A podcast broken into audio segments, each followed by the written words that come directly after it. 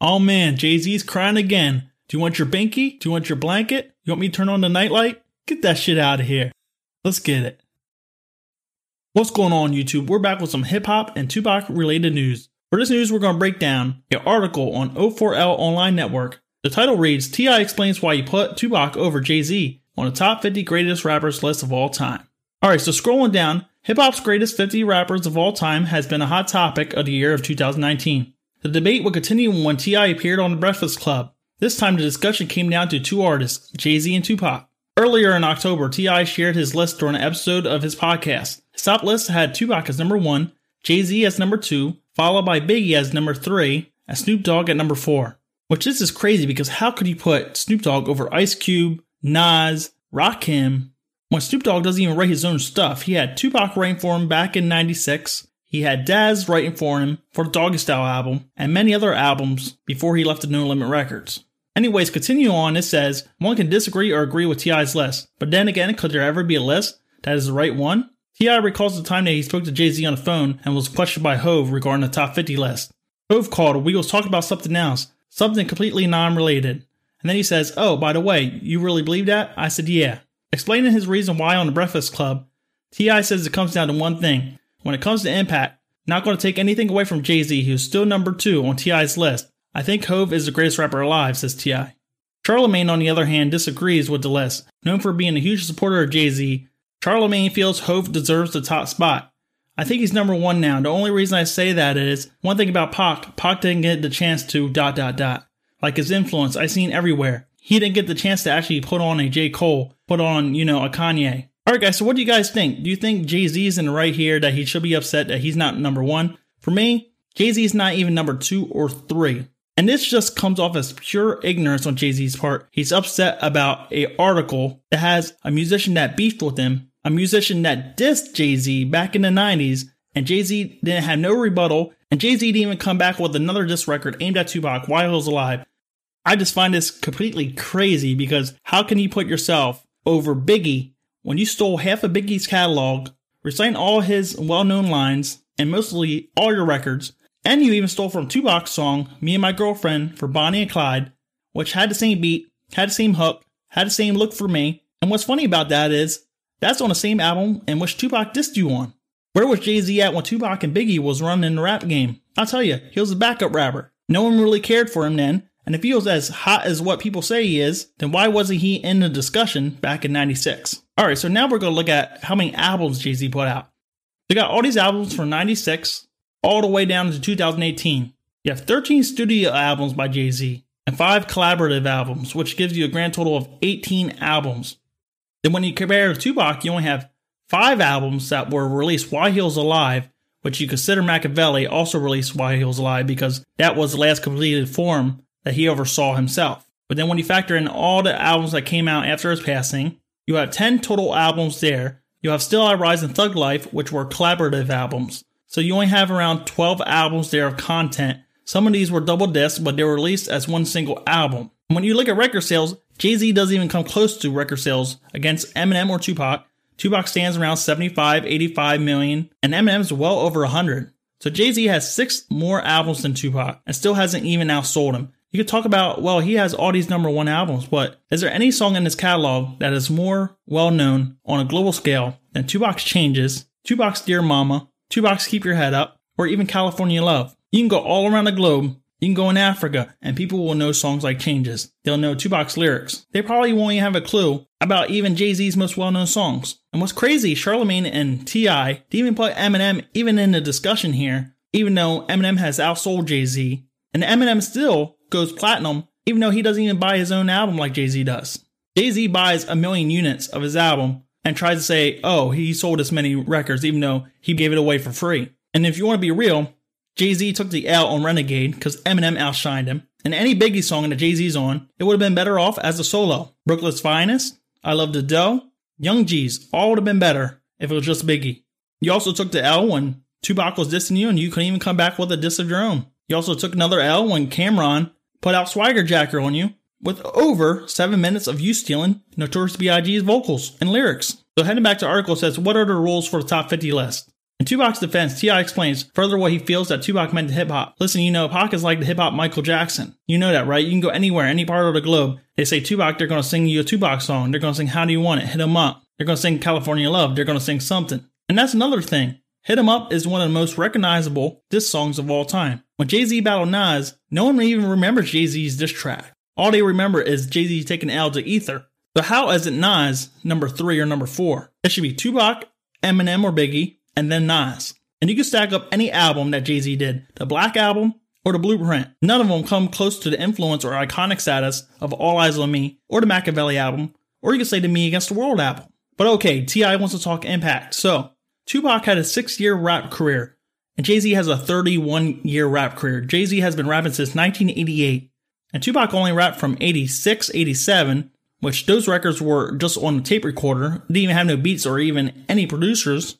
Its first major songs were probably around 89 until 96. So how can he judge Tupac fairly, his material, when he only had a six year career against a 31 year career? And he still outsold you. He still has 100 to 200 unreleased songs, which is a state could have released in the last 15 years. And what's crazy, Jay Z had better overall producers than Tupac. Tupac had Johnny J and Dr. Dre for only like two tracks. Jay Z was using Just Blaze, Timbo, Kanye West, and the Neptunes. Now let's not forget, the whole blueprint came from Dame Dash, as well as Roc-A-Fella came from John Rockefeller.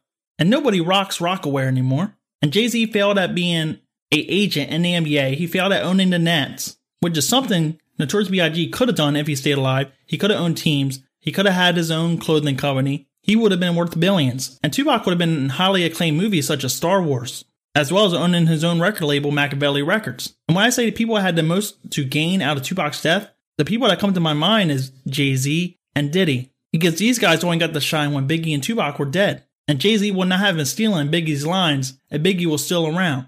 And let's be real, when you talk about impact in the rap game, well, you could say, well, Jay Z brought up Beanie Sigel. He brought up, you know, all these other rappers, J. Cole and everybody. Tupac put Dogg Pound on a bigger stage.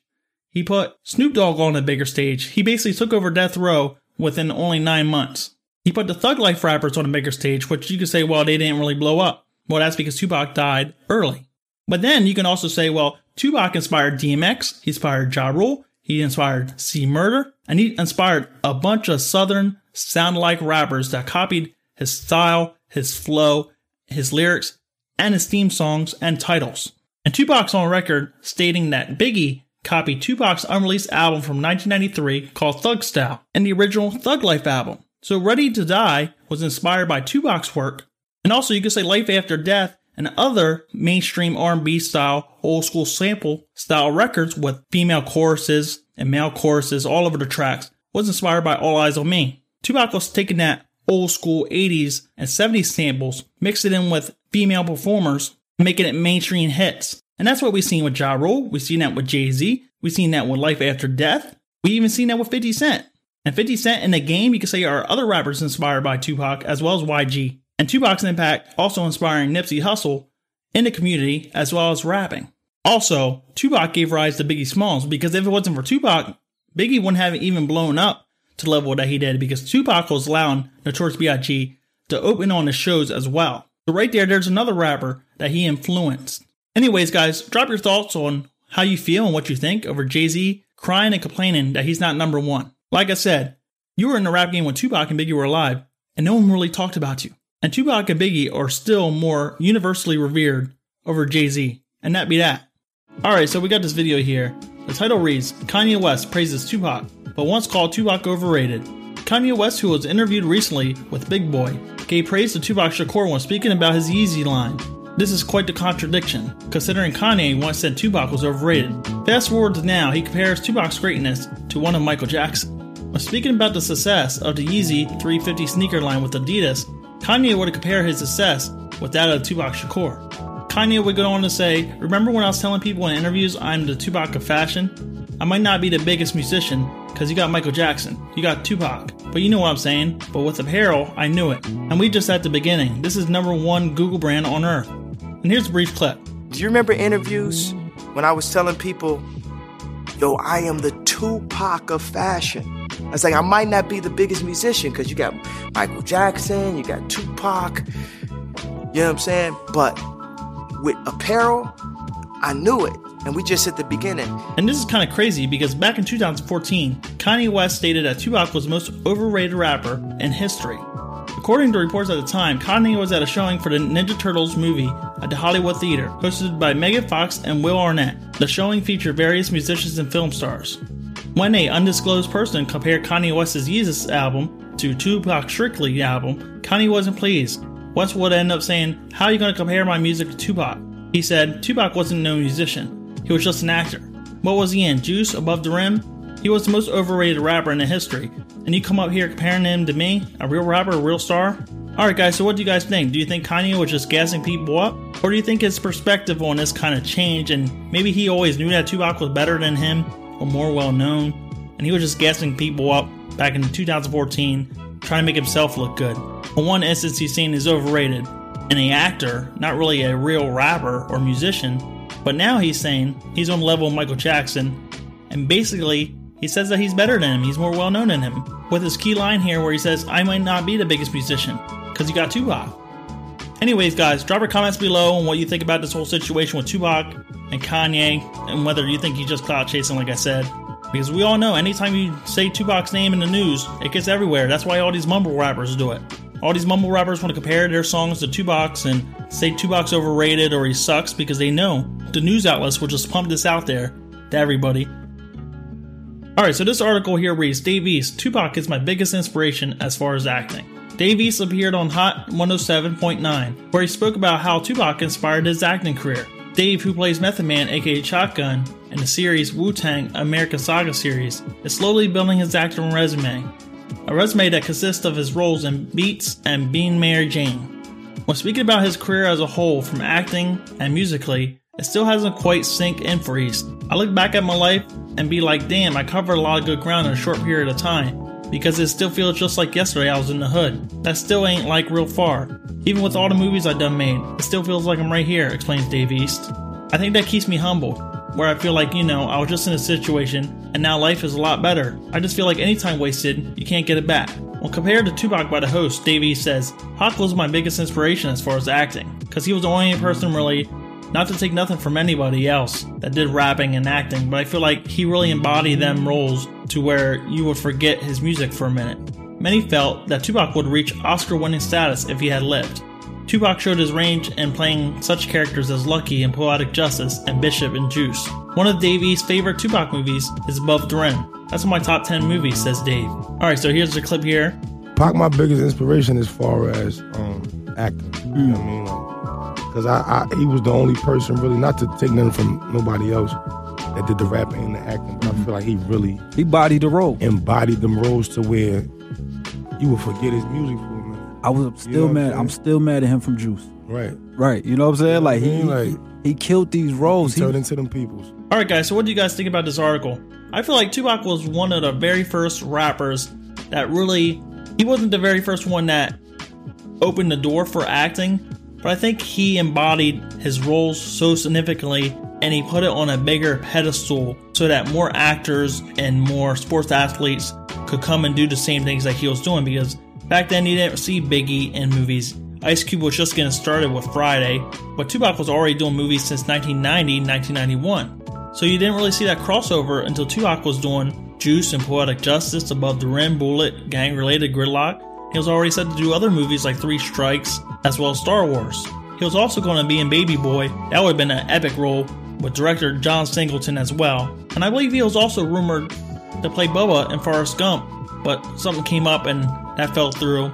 He also did a role in Menace Society, but he was fired from that project by Allen Hughes, which is the guy that's doing Tupac's documentary this year, which is totally crazy. Because why are you going to hire a guy that fired Tupac and got in a fight with Tupac and then the director tried suing Tupac back in like 93. But yeah, like I was saying, I think Tupac opened the door for actors to really diversify and do more things with their talent and their brand name. Because then you start seeing Ja Rule, start seeing 50 Cent, seeing Snoop Dogg, and all these movies. Tupac was one at first. Yeah, Kid and Play doing House Party, but that's all they ever really did. They didn't really keep going and do multiple movies and put on Oscar worthy performances such as Bishop from the movie Juice. Alright, so this article reads Mickey Rourke to give Donald Trump a left hook over a Tupac lawsuit? Mickey Rourke makes his feelings clear about Donald Trump, revealing how the now US president lost a lawsuit against him and Tupac Shakur. In the video posted by TooFab, the actor and boxer threatens to punch the president if they ever cross paths.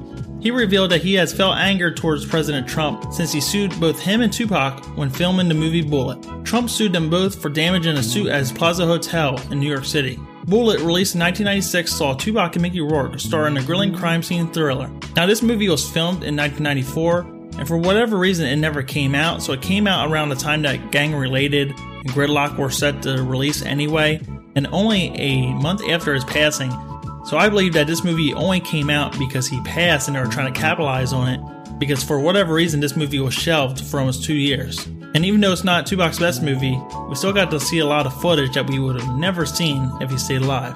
So I'm kind of glad that they released it. The article goes on to say the pair got on great off screen, but they were cast as bitter rivals Bullet and Tank. Since then, Mickey Rourke has been a huge supporter of Tupac, speaking out against anybody that attacked his character. In 2017, he spoke with TMZ, issuing a warning to Funkmaster Flex after comments he made about Tupac. After some choice words, he added, He was there for me during some very hard times. After previously admitting causing damages amounting to $7,000, in the lawsuit, Donald Trump sued them both for $28,000. Furthermore, Trump wrote a few paragraphs disrespecting them with vile and negative language. With anger in his voice, Rourke said, That piece of shit that's sitting in the White House, that, that lion, that no good, two faced piece of shit. He said some really nasty things about the both of us, and you know what? It's personal. There's gonna be a day when he ain't president, and we're gonna bump into each other, and you're gonna feel me. When asked by the interviewer if he's gonna give Donald Trump a left hook, Rourke replied, What do you think? A left hook from hell. Right here, we have a brief clip. That piece of that's sitting in the White House, that lion sucker, Uh huh. that, that no good, two faced piece of shit. You know, he, he, he said some really nasty things about the two of us. And you know what? It's personal. What goes up goes down. And when it goes down, goes down like a mother. That's go. the life we live in. Yeah. Do you think we're gonna impeach him? I think I'm gonna, we're gonna, we're gonna, he's gonna feel me. So, what do you guys think? Do you think Mickey Rourke still holds a vendetta against Donald Trump for suing him and Tupac on a movie set? Or do you think he just has some political vendetta against Donald Trump since he's president? Drop your comments below. Thanks for listening. Peace out.